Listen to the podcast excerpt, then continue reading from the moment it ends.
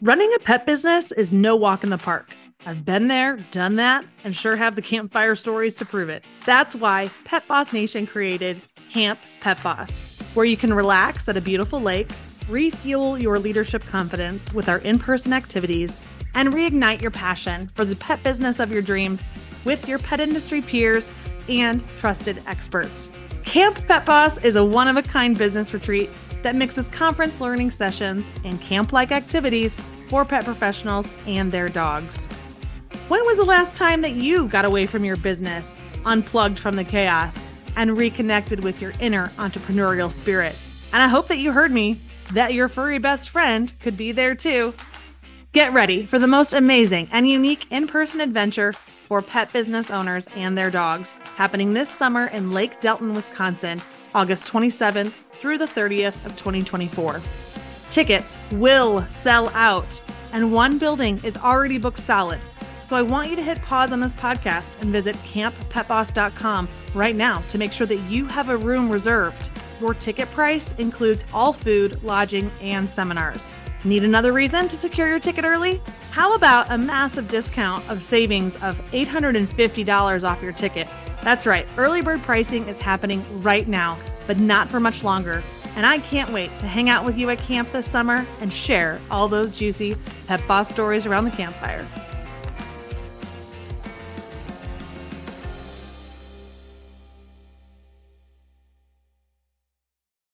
Most of our listeners already have a pet business, but this episode, yes, is for you. And it's also for all the people who've ever considered working for themselves and changing careers, potentially opening a business in the pet industry for themselves. Because I'm here to tell you that there are more pets in this country than pet businesses who could possibly ever serve their needs. That is true. So what better time in history than right now to switch careers and sniff out your spot in the $180 billion global pet market? In today's episode, I'm diving into what it takes to move from thinking about being your own boss to actually doing it. And as always, there's lots of hidden gems in this podcast, even for our seasoned pet pros. Welcome to the Boss Your Business Podcast, the show for the local pet business owner. If you have a physical building, carry inventory, have a team, or dream of having one someday, then this podcast is for you. You'll hear honest conversations from pet pros working the streets of Main Street, where dog business is big business. I'm your show host, Candice D'Agnolo, the founder of Pet Boss Nation and a pet business coach. I've started, scaled, and sold 3 successful pet businesses and now help mentor thousands of pet professionals to see success faster together. I'm sharing my favorite business tips with you, mixed with the latest secrets of what's working now, especially in this challenging world. So, if you're a pet supply store, grooming salon, dog daycare boarding facility, pet sitter, dog trainer, or really anyone covered in fur, let's get started. Yeah, our industry is booming in the pet world with a global market of $180 billion. It's projected that just the people in the United States alone will spend close to $110 billion on their pets in 2022. That's more than half the market is here in the US. Millennials are leading by far in pet ownership. And so we know that for decades to come, pets are going to be treated as family members. I started in the pet industry when I was 24. Here I got my college degree. I thought I was always going to work at an advertising agency. I got the job and then realized sitting in a cubicle and working my way up to the top was not something I wanted to do.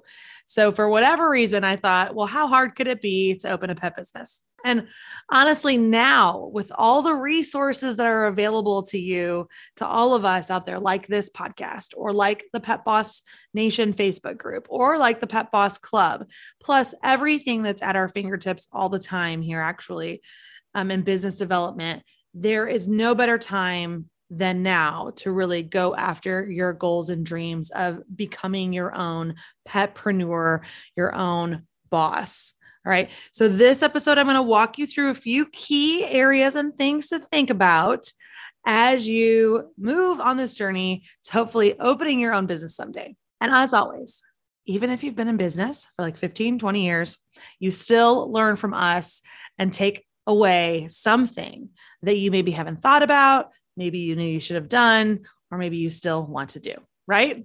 Okay, so stay with me until the end. So there's three main things we're going to talk about. And in each phase, there's lots of details I'm going to dive into, as always. The first one is just the concept of like, hey, all right, I know, I'm ready. I'm ready to move to become my own boss, and I'm going to do something in the pet industry because I love my pet. Well, you know what? We first have to figure out what it is you're going to do. What are you actually going to do? There are so many pets, and it's not about playing with pets all day. Actually, it's not. Yes, you will get to play with dogs, but it's not really about that. There's a lot more work involved. So let's talk about the different models, because there are lots of different ways that you can start working in the pet industry. You could be a pet care service-based business, right? This is your pet sitters, a groomer. These positions in the pet care service, they're an easier point of entry. Okay, there's a lower investment usually to getting started, unless you have a really big build out, but usually it's easy to get started. The problem with this pet care side of it is I want you to think about if it's actually scalable for you, because in the pet care service, you are trading your time for money. Okay. But that's an awesome place to be. And this actually is a huge segment that I think is going to continue to grow in many, many cities across the country. Then you have the retailers, right? The pet supply stores. This is still a very easy point of entry, but you have a bigger investment to make because you have to buy all of that inventory. Plus, there's a little bit of a higher risk because you're signing a longer lease and you have to invest in signage and decor. And so there's a little bit more money output and trying to manage the expectations of the local customers plus team. It can be a little challenging, but it's fairly easy to become a retailer. Or maybe you want to be a manufacturer, right? You're going to create your own products and get them out to market, whether that's going to be direct to consumers or you want to do wholesale and sell to those retailers or other pet care providers. What I tend to see happen in the marketplace when you're a manufacturer is that there might be a little bit of oversaturation. So make sure that you have done your research to fully understand if whatever it is you want to create has enough space inside the marketplace to not compete with too many other products on the market. We saw this happen with CBD, right? The big boom of CBD caused a lot of current treat manufacturers plus new products to come onto the market, which then when you go to a trade show as a buyer and you see all these exhibitors, there's so many potential people you could buy from. So that's a little bit oversaturated. When you want to manufacture your own product as well, it's a big investment usually, right? But no matter if you're going to be working out of your house or you're going to actually go overseas and have things made, you have a bigger upfront cost to get all of this product mass made.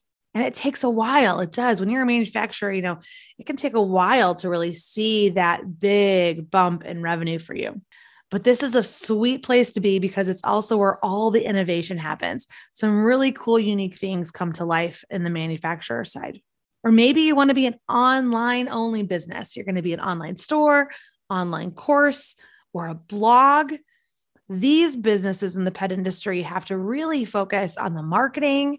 They have to fully understand technology and digital software to help support them. And what's cool about these businesses is they are highly scalable, meaning you are going to make something once and you just drive a bunch of traffic to it. Then there's services, the B2B services. That's business to business instead of B2C, business to consumer. In the B2B space in the services area of the pet industry, this is kind of prime money-making opportunity really for a lot of people. This is where you can take a skill that you know how to do really well and see if there's anyone in the industry that needs it. This is our pet photographers, copywriters, our website developers, branding people, VAs. Like there's really an opportunity here where if you have a skill that you, and a service that you want to offer to somebody else and work inside the pet industry, you can get super niche right here. So what are you going to do? Are you a pet sitter, dog walker, doggy daycare owner, groomer, mobile groomer, pet supply, pet boutique, online store, online course creator for dog training, online course creator for how to bake cookies? Are you a blogger for pet parents driving traffic and making money off of affiliate income? Are you a manufacturer who is bringing your product direct to consumer at pop-up events or pet consumer shows or wholesale manufacturing? Or are you a service provider that keeps this whole ecosystem going? It's up to you to make that decision. I can't make that decision for you. But what I want you to do is I want you to think about the skills that you have. And then think about, does your local market need this? Or does your regional market? Or is this a national or even global opportunity at your fingertips? Whatever you decide to do, one of the most important things for you to think about is the business model you choose going to also fit the lifestyle that you want? Oftentimes it sounds fun. And just because we can do something doesn't mean we should. I have to tell myself that a lot, actually. Just because we can doesn't mean we should. All right. So the next point of figuring out what it is you're going to do, I want you to think about ways that you can get into the industry. Are you going to start from scratch, build it from the ground up? Maybe you want to buy a franchise. This is where they've already put together the whole manual and all the resources for you to make it easy. Let me tell you this, there's actually a lot of people in the pet industry right now who have businesses and they are ready to sell. I feel like the height of the market for opening a pet business was actually about 20 to 25 years ago, and it's only been growing since. So for people who, anywhere from 10 to 20 years ago made career changes or had inspiration like you're having right now, they opened up their businesses. And now they're thinking about what's next. What does retirement look like for them? Having come off the pandemic, that was a hard way to end their careers, right? So they're kind of going, do I want to do this still for another 10 years? And so they're reevaluating their businesses.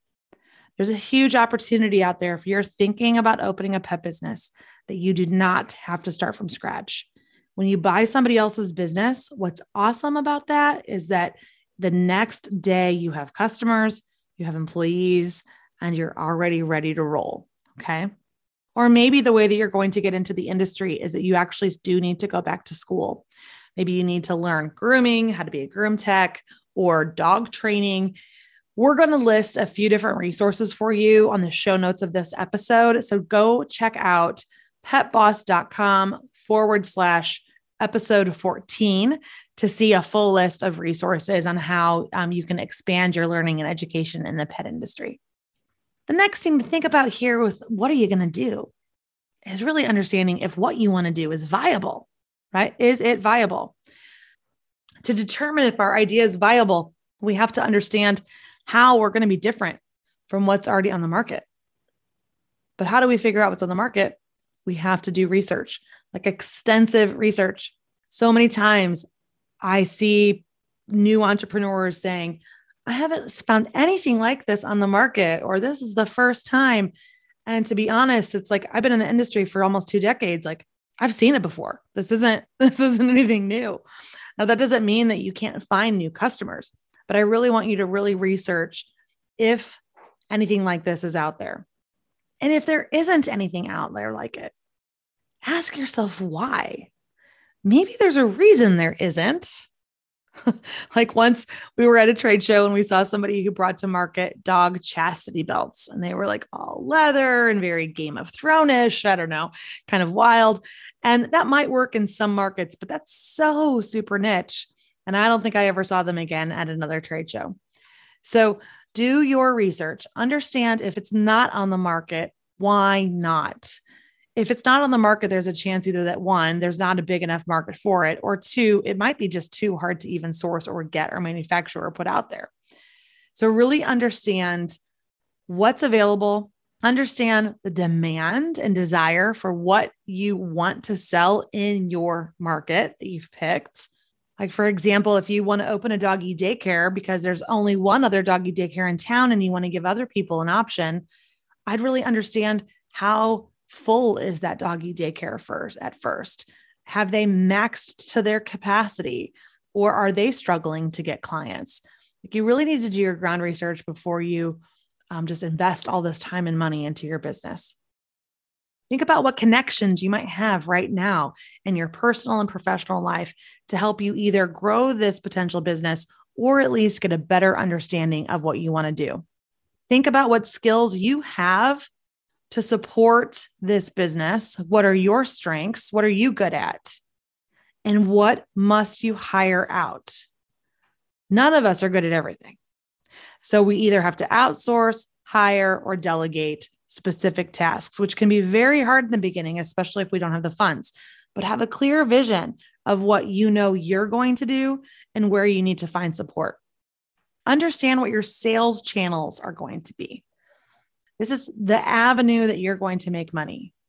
Is it strictly through an online store? Or do you have to do trade shows? Are you going to have a physical space? Really understanding the path of where the majority of your money is going to come in may help you formulate where you need to be to go find those clients. Okay, so the first big thing is understanding really what are you going to do? Thinking about what model within the pet industry you're going to use, ways that you could get into the industry, and then really grasping if it's viable or not. I mention all this and make a big deal out of this point because it's so important for you to be successful and to thrive. This is a big leap you're going to take right now to come into your own business and especially in the pet space. And so we want to make sure that you have thought everything through as you go on your journey. Okay, now that you know what you're going to do, the next piece is understanding that you're ready to get serious and now it's time to be a real business. That's right. You're not a hobby owner. You're a business owner. You're not a hoe. You're a beau, right? It's time to protect yourself. Protection can mean a lot of things. It can go from the legalities of business to the branding in the business. There's four things here I want you to think about. The first is your name. I want you to search the U.S. Patent and Trademark Office database. It doesn't mean that you have to actually go and trademark the name that you're going to use, but it would be really great if you picked a name that somebody else hasn't already trademarked to use, so you don't get yourself in trouble. So come up with that long list of names or whatever's calling out to you and do some research first. I personally love trademarking. I think it's an important piece of running your business and growing your business and thinking about the future of your business. So I encourage you to do that. You can either do it yourself or hire a trademark attorney to help you.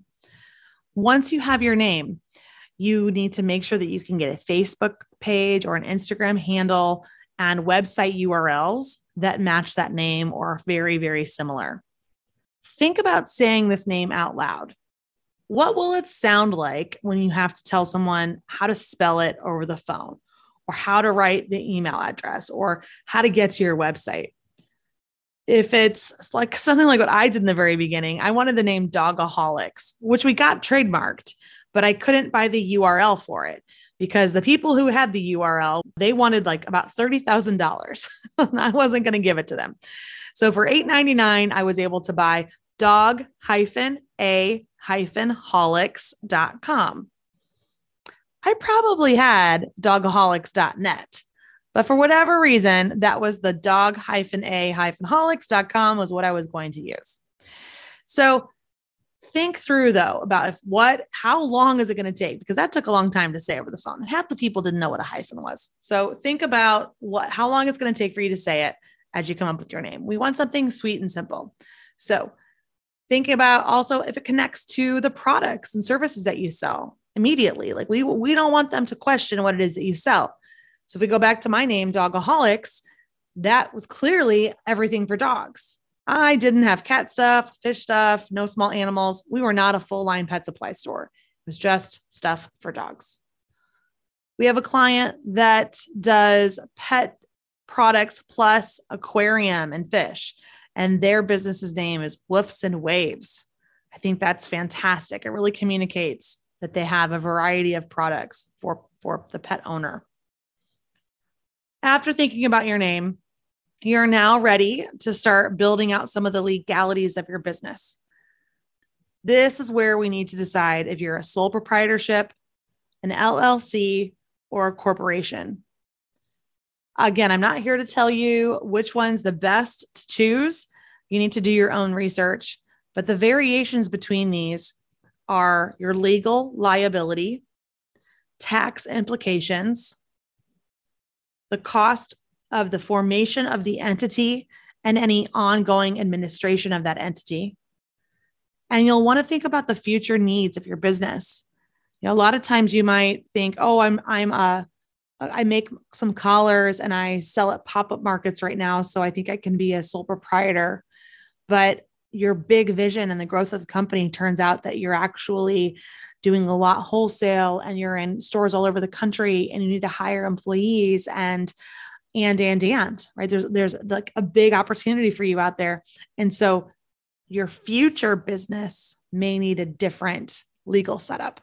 Okay. Now you can learn a lot at legalzoom.com or through talking to a local corporate attorney. Okay. I love the local corporate, not local corporate, but like any local person I love, because it gives you that person that you can trust and ask questions to versus like an online platform. But sometimes for ease and cost, those websites are still very handy, especially in initial research. And you can also find a lot on your Secretary of State's website. Every state has a Secretary of State. They're the chief clerk of that state that is basically the custodian of all the important state records. So just Google Secretary of State and your state's name. And usually, if not always, those websites have everything you need to know about getting a business started in your state. And just because you're getting something started in your state, that doesn't mean that you can't be a national or even international company. That's just going to tell everyone where you're headquartered. Going through the process of establishing yourself legally will also get you your federal ID number. This is the FEIN number. And this is what you'll need to pay your taxes and apply for other resources for doing business. We're going to include an article that you can reference back on the show notes about this too. Now that you have your federal ID number, you know what kind of legal entity you are, it's important that you start to see if you need to register with your city, which you probably do, if you have to register with your county or your state, especially if there's any certifications or extra permits or licensing that you need. If you are going to make bakery treats and sell them, sometimes you need different guaranteed analysis or different licenses for that food safety. If you're an animal caretaker, you oftentimes have your local animal care facilities, but also the state animal care and welfare. As you apply for these different licenses, you may get additional numbers. Like in the state of Illinois, when you apply to be a retailer, you have your federal number that you're going to submit with your taxes, but you also need your Illinois resale certificate. This number allows you to purchase merchandise at wholesale, to not pay sales tax on it, and then to mark it up and resell it to the public where you're going to collect your sales tax. Now, every city and state is a little different. So you'll want to make sure to team up with like a local chamber of commerce or a SCORE office. Your Secretary of State website has a lot on it. And this is, again, why I love that local point person who understands your local area and already helps businesses in the area. Okay. Next on this list of protecting yourself is getting the proper business insurance. Get the proper business insurance. Get the proper business insurance. Get the proper business insurance. Okay. We're going to make a whole song about it. Again, after being in the industry for 2 decades, I have seen my fair share of crap happen, and it's horrible. And you want to make sure that you have the proper coverage. Okay. And oftentimes you don't know what to ask until you start going through some stuff. but you really want to make sure that your agent that you work with fully 100% understands every single thing that you do and offer for clients and pets and employees. We have the best pet insurance agent is David Paracel of the Business Insurers of the Carolinas. I'll link his info on our resources page. We send him all our business and every piece of business and every pet pro to him because his company, they're the best at fully making sure that you are covered in the case of an emergency. Here's some things to think about when it comes to business insurance. You need to have general liability, commercial property insurance, business income insurance, data breach insurance, workers' comp, professional liability, commercial umbrella, commercial auto. Again, if you've got any transportation vehicles, I mean, there's so many things to think about. And we are not the experts in insurance. That's why we go to the experts at the Business Insurers of the Carolinas. Okay, guys, you're not an insurance agent. And the whole point of insurance is to make sure that when something bad happens, you are covered. Like when I had an employee steal about $40,000 from me. Yes, that happened. And again, a whole nother episode, but it happened over a length of period of time. And she was very secret about it. But my insurance company actually had a policy for me that covered employee theft, and it was up to $15,000. So I was able to get at least that money back from my insurance agent. And we were able, through prosecution, able to get another $20,000 back from the former employee's family. And so at the end of the day, we almost got all our money back, but I didn't have a clue that that was even in my insurance policy until the situation happened, which is why it's so important to have an agent who fully understands your business and the liability that you might face and can make sure you have the right coverage. Okay. The last piece to actually having a pet business is getting and maintaining clients. And this kind of breaks down into a few sections here, right? You've got your marketing. Clearly, you need to find these ideal customers. So really think about, now that you know your model and you know what you're going to go after, where are your ideal customers and what's the best way to reach them? Are you going to go hustle it at the dog parks, or is it better to partner with a pet business? Are you going to do industry trade shows or consumer shows?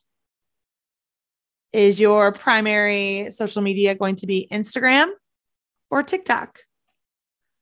Really think about who your ideal customer is, not the majority, not all of them, but the ideal, that sweet spot, the people who are going to give you the most money and visit you the most frequently. Where are they? I want you to think about building a yearly marketing plan. Think about, what are you going to do once a year?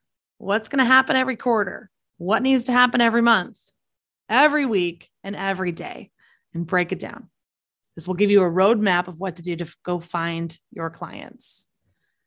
And please start to get comfortable with technology and online strategies. Next, I want you to think about the software that you need to use, because this needs to become your friend. You will need software to make reservations, to manage your client contact information, to communicate with your clients, to accept payments, to manage your inventory. You'll need software to communicate with your team and to improve efficiencies. Software and systems will set you free, and it will also build a foundation for success.